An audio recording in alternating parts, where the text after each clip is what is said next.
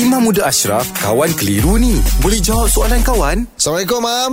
Waalaikumsalam warahmatullahi wabarakatuh. Imam sihat eh? Alhamdulillah, Barahim, oh. Barahim. Oh, cantik, Mam. Mam. Oh, sedap eh, Mam eh? Ya, ya, ya. Okey, ya. jika sedang dalam solat baru ternampak sejadah terbalik, apakah hukumnya, Mam? Perlukah kita teruskan solat atau kita nak solat semula betulkan sejadah tu? Okey, okey. Pertama kita kena ingat, Barahim. Sejadah ni bukan uh, rukun solat.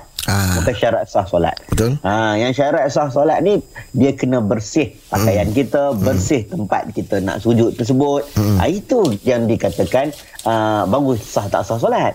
Oh. Sejadah tak ada kaitan pun. Cumanya sejadah ni biasalah. Kalau kita nak solat, nak jumpa dengan Allah, kita pastikan tempat kita solat itu bersih.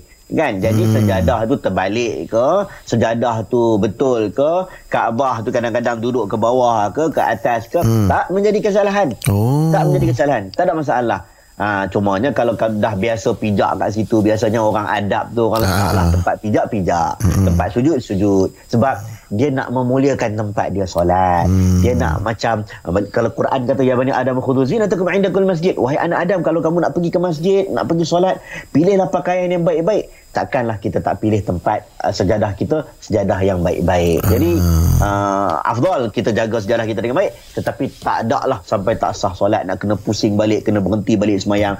Tak menjadi kesalahan. Asalkan tempat itu bersih. Ah, cantik jawapannya. Terima kasih, Mam. Alhamdulillah. Selesai satu kekeliruan. Anda pun mesti ada soalan kan? Hantarkan sebarang persoalan dan kekeliruan anda ke Sina.my sekarang.